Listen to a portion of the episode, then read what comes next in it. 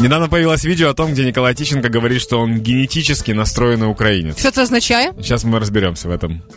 Я такий е, і- і- генетично налаштований українець. Ну, как я понимаю, э, это нас на- на- ну, может показаться это глупо, но это на самом деле самое правильное понятие, потому что каждый из нас э, действительно генетически настроенный украинец, потому что, э, ну, получается, национальность у нас же в крови, правильно? Генами придается. Там если, ну, если у меня мама украинка, папа украинец, я кто?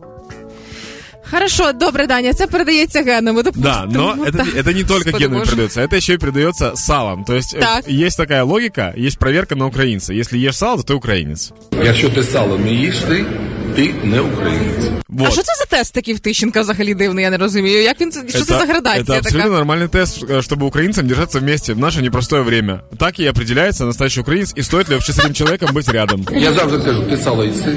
Він каже, ні, я повертаюся. Видишь, Да человек ладно? сразу уходит, конечно. Но зачем общаться с человеком, который не, не твоего поля ягодка? Ну ти знаєш, а чого як тоді пояснити той факт, що він нас з тобою заблокував в інстаграмі? Скільки вже рік? Да? Ну да. І цілий рік ми про це говоримо, і за рік жодного зрушення. Він навіть не запитав у нас їмо ми сало чи ні, бо інакше він би цього не зробив. Да ну потому зараз что- дуже боляче. Потому что у нас в историях ни разу не видел, чтобы мы ели сало. Вот и все.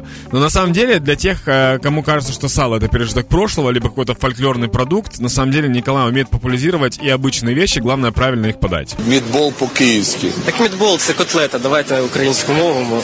Ні, українською мовою це мідбол. Так, це ми з вами вно- вно- вводимо нові тренди, тому що ми молодь, а молодь вона завжди на передовій диктує нові тренди.